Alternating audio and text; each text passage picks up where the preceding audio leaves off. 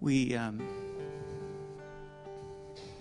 sometimes we feel it, sometimes we don't. Jesus never meant us to try to just get it through life all by ourselves. So I'm going to ask you to pray with me the prayer that is our scripture passage today. And um, you can stand where you are. You can. It's going to be hard for a lot of you to do this, but um, I'm going to actually get down on my knees because that's the way that Paul prayed this prayer. But will you join me in prayer?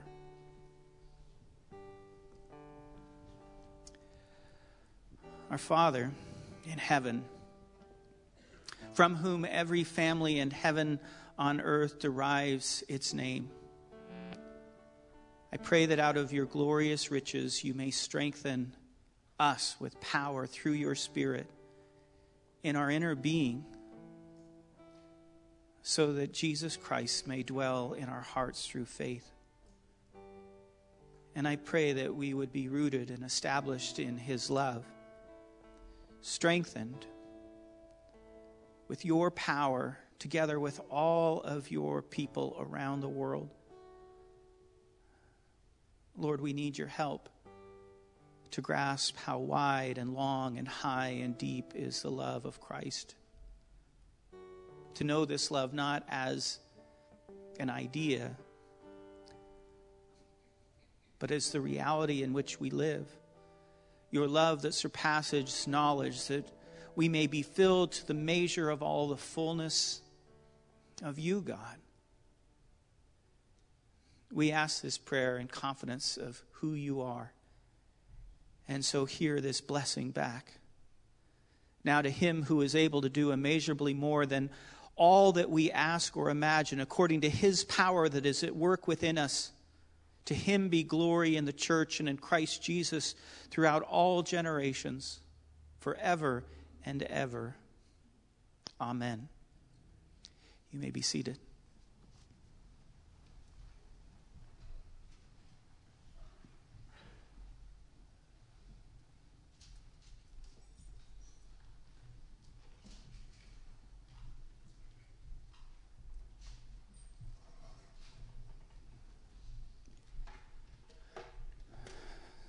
So we're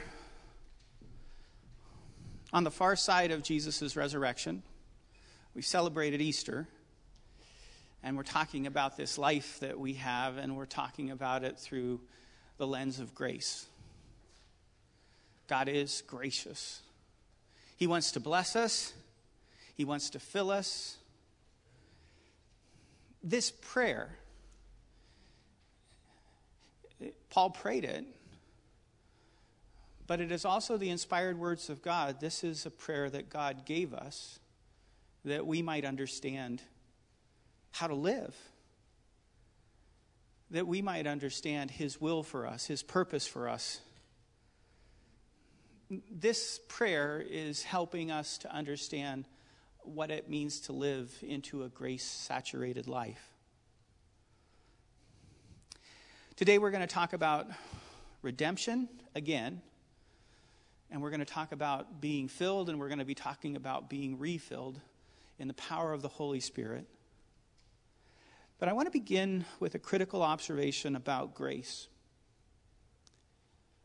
The grace of God is opposed to an attitude of earning or deserving. By its very definition, grace is God's free act it is his undeserved love, unmerited favor. If we think that we accomplish something where God is now beholden to us, you owe me this, we are sadly mistaken. And in fact, with that sort of attitude, we are fundamentally opposed to the gospel of grace. I start here because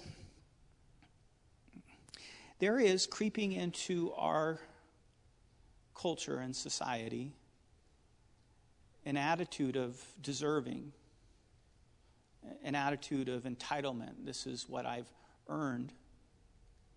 I was I was reading a book uh, over my vacation.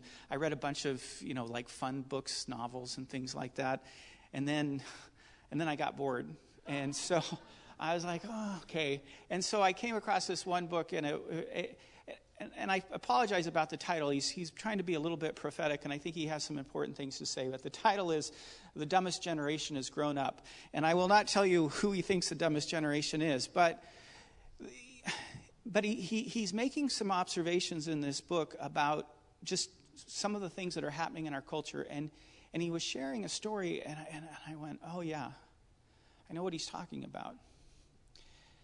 And and he says one of the things that happening in our society today is that people have this attitude that everybody deserves to be happy.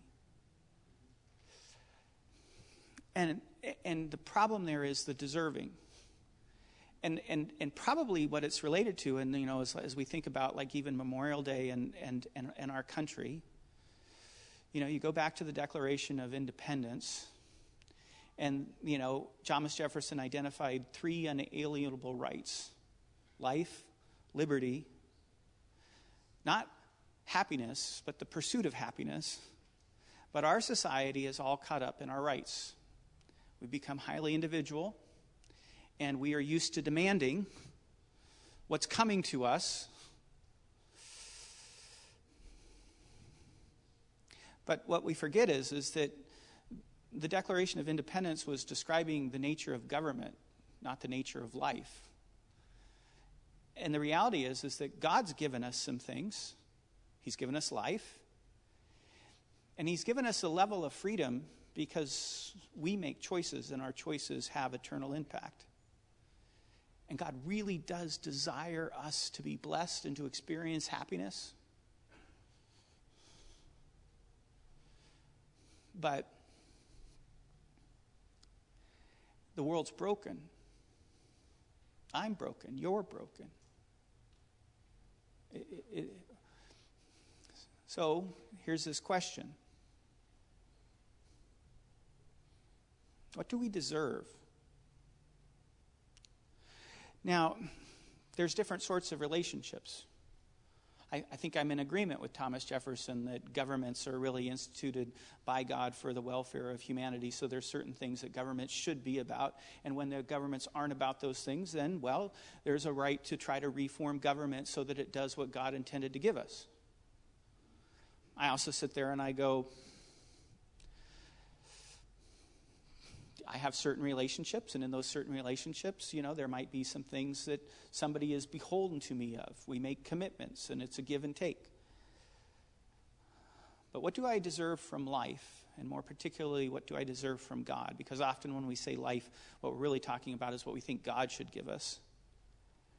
This is offensive to our culture, I'm pretty sure. Before God, all we have earned is judgment.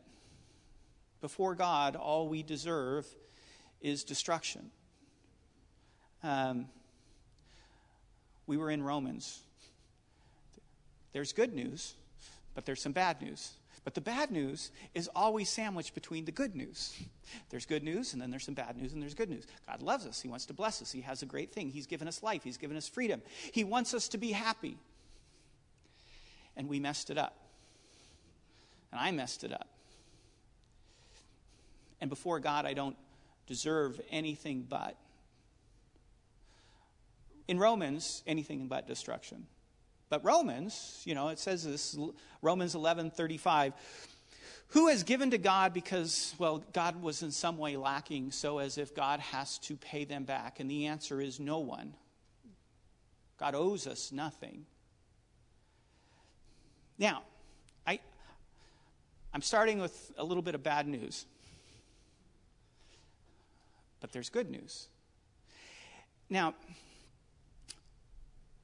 our scripture passage today is this prayer in Ephesians, and it nowhere is the word grace there, nowhere is the word redemption there. But this prayer is culminating the first three chapters of Paul's letter to the Ephesians. And Paul's letter to the Ephesians is just, that, and these first three chapters, I mean, it is all about grace. It is all about redemption. It is all about life. It is just this overwhelming. And, and here's the reality of it all. Paul is sitting there. And so, yes, yes, yes. Life is hard. Life is broken. Life is unfair. Happiness is not guaranteed. Things are going to happen, and sometimes they're just going to absolutely suck. And you're going to shake your hands at the heavens and say, What is going on? But, and do you hear that? But, but I have something to tell you. And this is the tenor of what Paul is writing. And there's an interesting thing here if you don't know the background. So, Paul spent over two years in the city of Ephesus, which was one of the largest cities in the Roman Empire. And he helped form the church there, and, and, and they know him. And now it's later, and he's in prison. And it's a Roman prison. And it's not nearly as warm and friendly and nice as our modern prisons. And I'm not saying that our modern prisons are all friendly and nice, I'm just saying it was worse.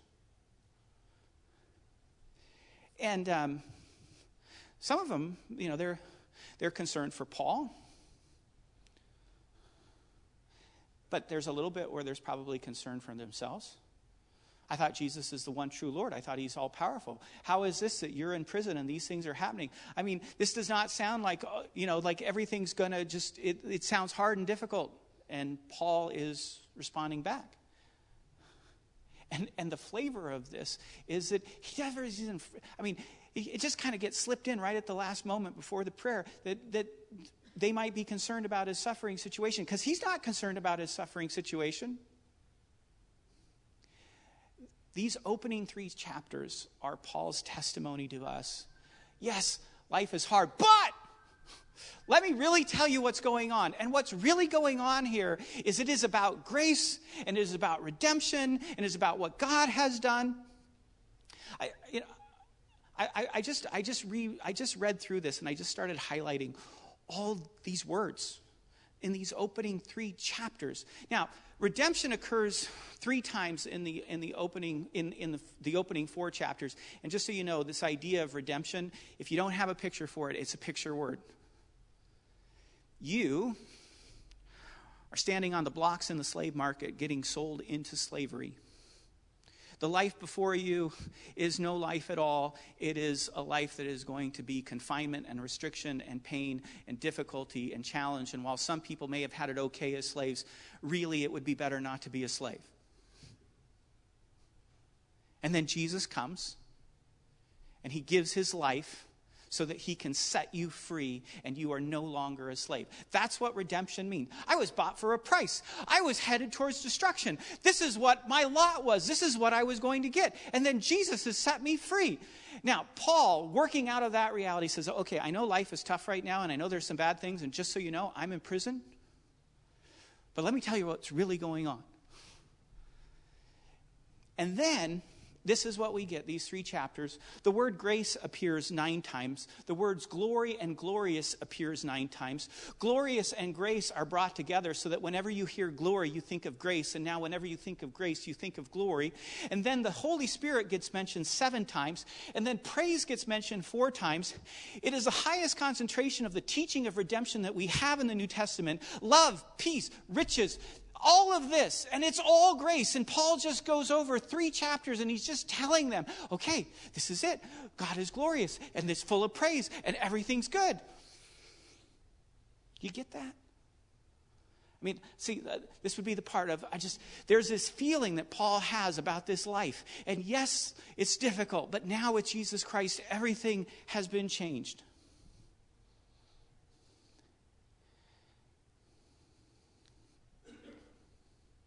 And that leads to his prayer.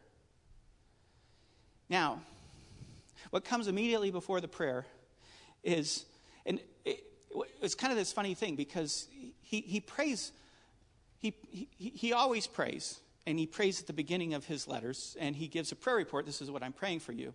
And everything that we find in chapter 3, in some way, we could go back in chapter 1 and we could find the same sorts of things that Paul's praying for. And then you get to the beginning of chapter 3, and he starts to get into a prayer, but then he mentions the fact that he's in a Roman prison. And he hadn't mentioned it yet because he really wasn't thinking about it too much. And I want you to think, have that sink in for you. He's writing a letter in chains in a Roman prison, and he's not thinking about the condition of being in prison too much. And then he mentions it, and then he's like, oh, oh I better backtrack so you get this right. And so then he kind of, you know, digresses for about 12 verses, and then he comes back in the end. But I know you guys are concerned for me, but I don't want you to be concerned about this at all.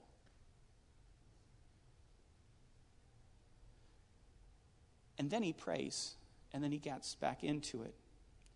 And his prayer is not for himself, which, just so you know, I mean, if it were me, I, I, mean, I might be a little feeling bad for myself that I'm in Roman prison. I'd be like, you know, well, you could pray for me because it's really hard.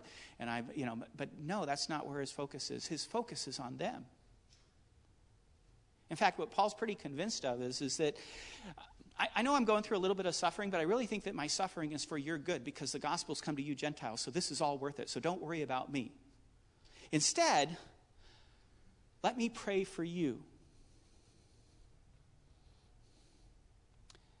Do not lose heart. Life is hard. The world is broken. I'm sure that you're going through some things that cause you to doubt, that cause you to struggle, that feel overwhelming. But let me give you some encouragement, but most of all, let me pray for you. Because it's really not about me it's not even so much about you, but it is about God and His Spirit who is alive and at work and is in you and is in me, and He has the power to get you through this. So, Paul prays this prayer that they might be filled up. And this is not a prayer to pray once, this is a, pray, a prayer to pray every day. You know, the first part was all about the redemption. This is glorious. This is wonderful. This is worthy of praise. This is riches, and this is peace, and this is wisdom, and this is love, and this is life. That's what we have now because of Jesus. And here's how you have it it's all of grace. It's all of grace. And the way that that grace is received and the way that that grace is just taken into you it isn't even about, again, what you're so much doing. It's about the work of the Holy Spirit in you. So let me pray for the Holy Spirit's work in you. Now, we get this prayer. And, and just so you know, this prayer is the, the prayer part is one sentence. And then the doxology is just one sentence and again, you know, I, I, one of the things that I hope that you get out of this is, is, is just the feeling of what Paul has inside of him the joy, the peace, the hope, the love, the passion, the commitment. Everything's going to be okay. It's all right. I know things are tough. I know the world is broken, but just it, Jesus is there. It's, it's awesome.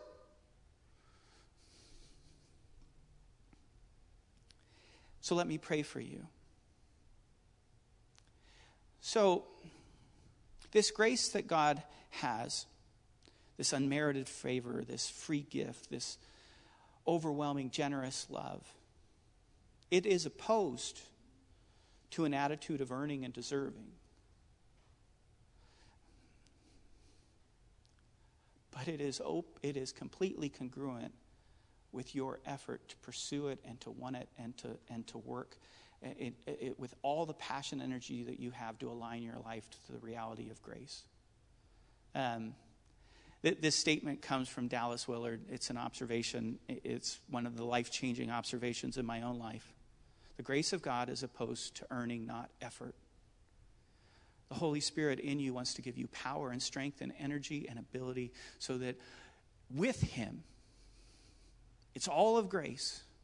You can begin to live a new life. And no matter what life throws at you, and no matter what storm you go through, you will still know that God is with you and for you, and you will have a peace and a knowledge that surpasses understanding, and it will be rooted and founded in the love and power of God.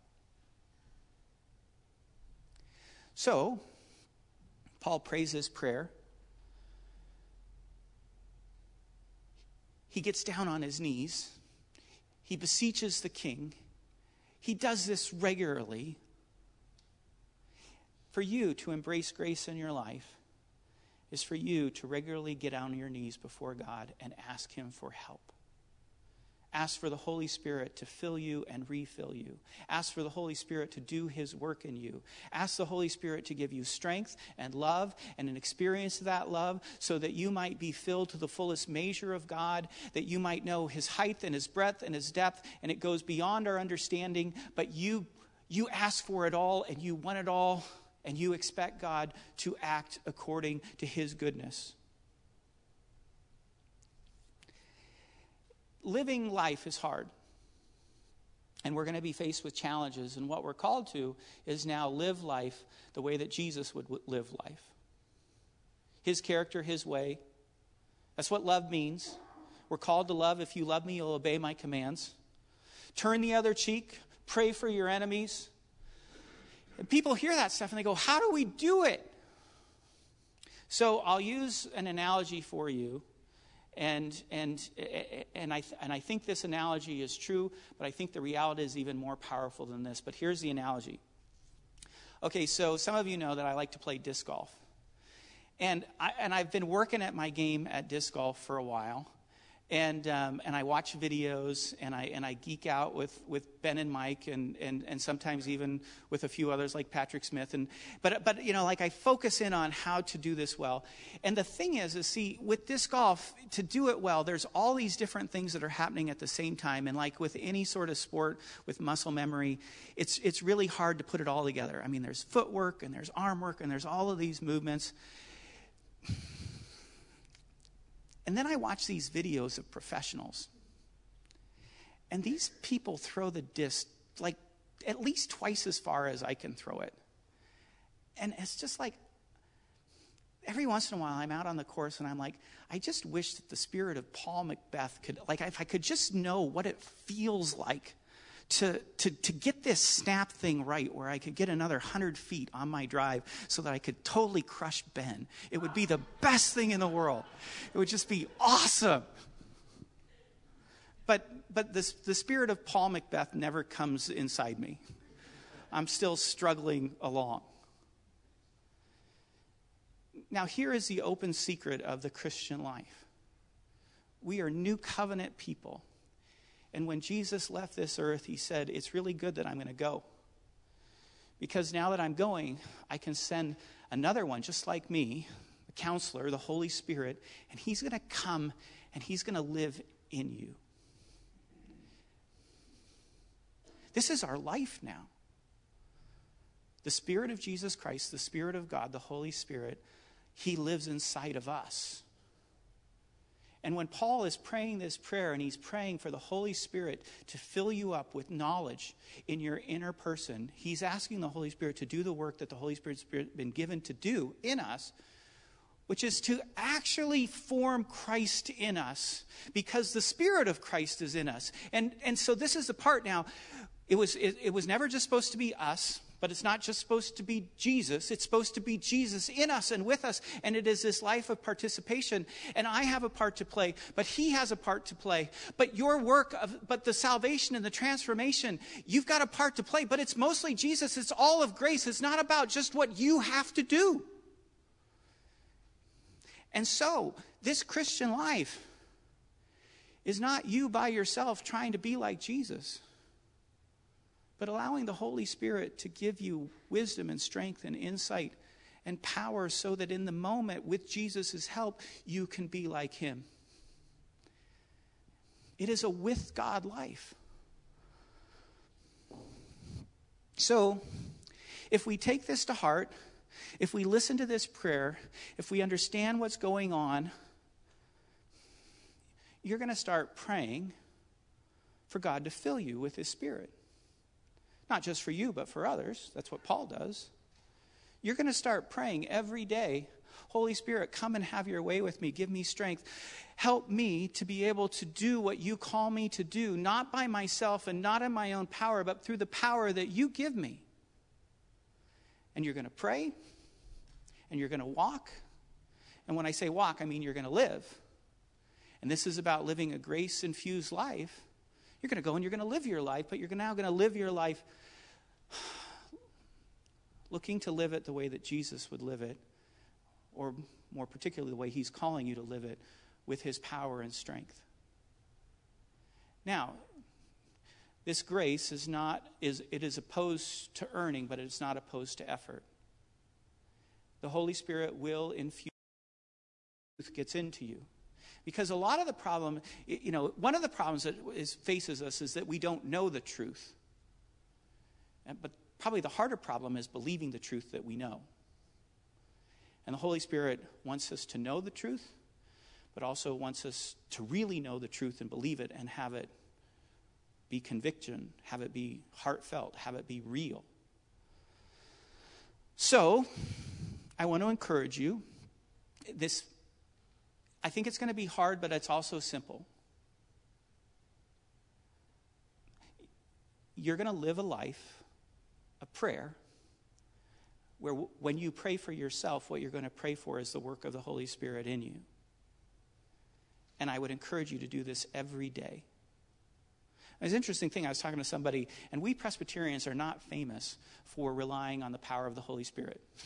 I, will just put that out there that sadly, that's just something that, you know, that, that, that, you know, there's some things where it's just like people get scared about the Holy Spirit. Oh, no. There's nothing to be scared of of the Holy Spirit as far as, oh, no. There, there's going to be times where he scares you a little bit because he's going to call you to do something. There's no possible way. Well, not by yourself, but with me, you bet.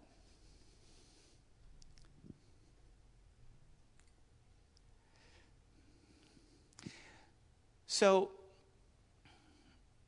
don't lose heart. Be refilled. It's all grace. Every part of it is grace. This is not just you by yourself, but this is about what God is doing. It's a new way of being a human being. Me no longer relying on my own strength or power, but now me understanding that what I was made for, what I was always made for, was God in me giving me power and strength. So, I want you to live a life of prayer, asking for the Holy Spirit to fill you and refill you. This is the life of redemption. And I want you to practice his presence by embracing the fullness of God.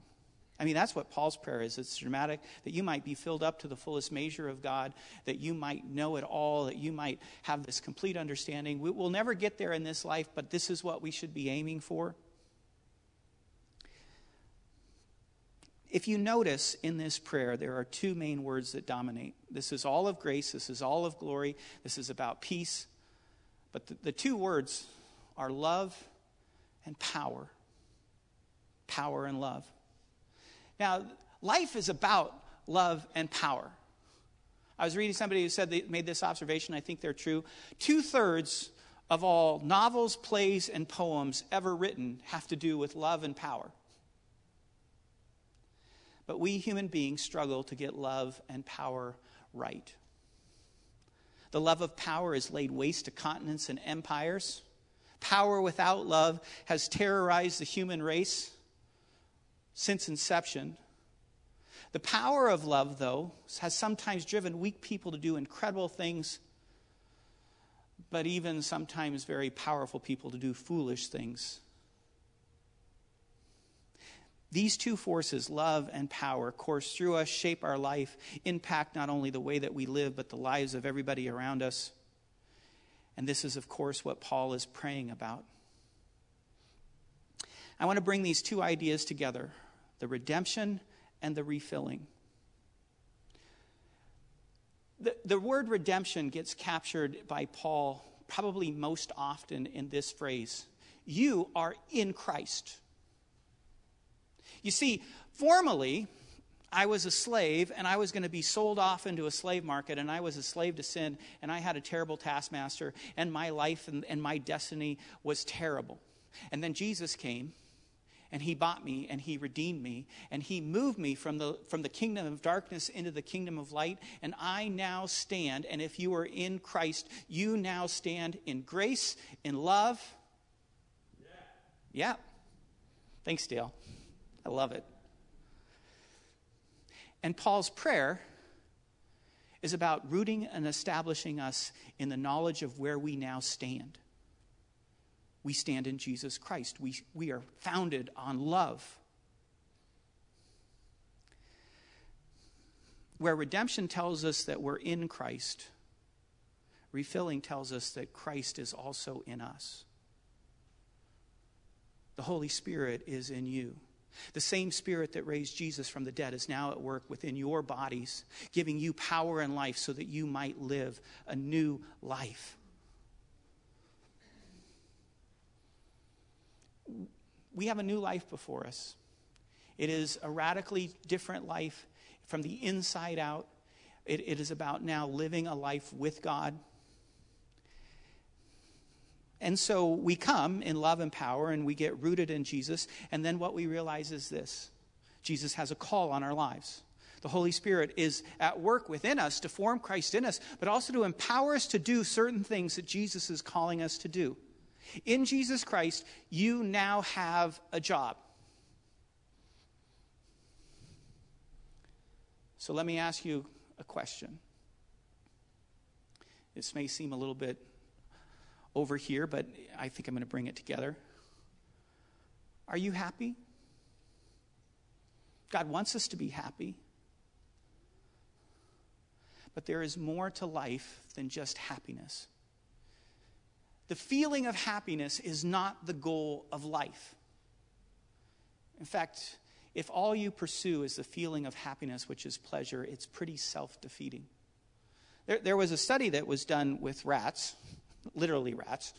And um, they were given three different buttons to push. One button gave them food, one button gave them drink, and one button had a little probe that was connected to their brains that stimulated their pleasure receptor in their brains. And they went in and they pushed the food and they pushed the water and then they pushed the pleasure. And then they pushed the pleasure again.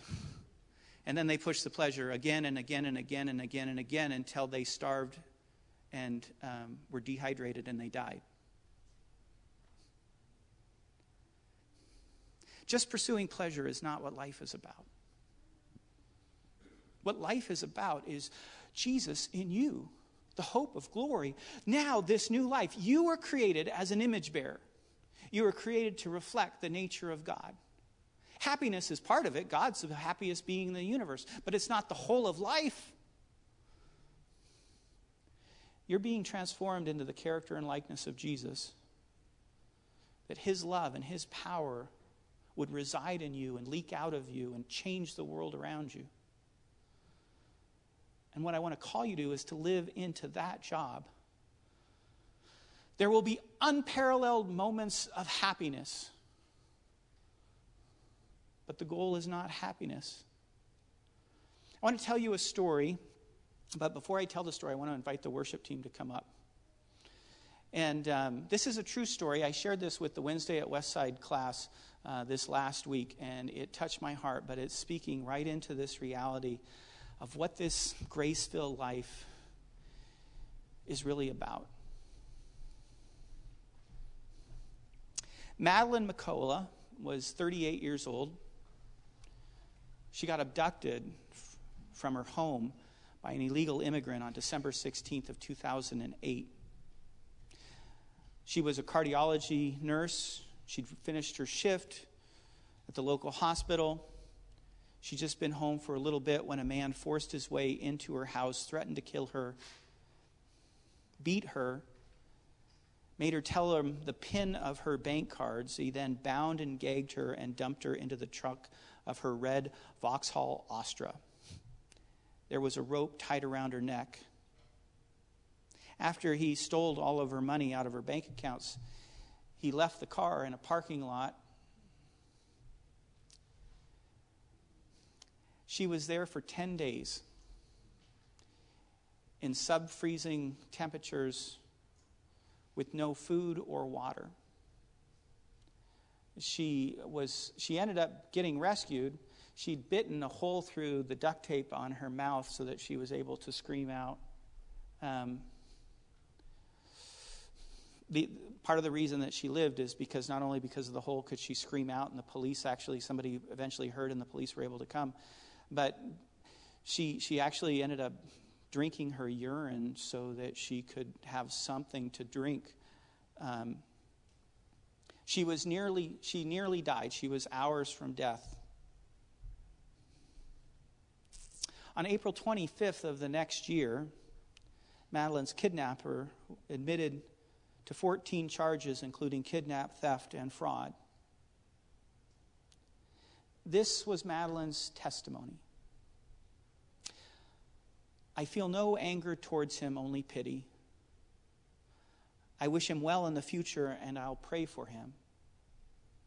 I spent a lot of time praying that someone would find me. Praying gave me a lot of strength, and when the policeman opened the trunk, I was so happy that my prayers had been answered. She went on and she admitted that she was thinking about selling her car, but after that experience, they'd gone through so much together, she wasn't going to sell her car. Her response exemplified the forgiveness, the non retaliation, praying for enemies that Jesus calls us to. These are not the normal things that we do in our society. I don't know if I could do that. But I know that the only way that I was going to get there is going to be Jesus at work within me. This is the Christian life. It's going to be hard. It's going to be broken. Paul, what he knows and what he's writing about and why he's so excited, he's like, Look, I know I'm in prison. This kind of sucks. But I'm not even thinking about it. You know why? Because I know that because I've gone through this, you guys have all heard the Gospels, and now you're part of this too. And I'm just so excited for you. I just want the very best for you. And I want to be like that. And I want you to be like that. But we don't get there by ourselves. We only get there through the power of the Holy Spirit and through prayer. So, let me end with Paul's words. Now, to him who is able to do immeasurably more than we ask or imagine, according to his power that is at work within us, to him be glory in the church and in Christ Jesus throughout all generations, forever and ever. Amen.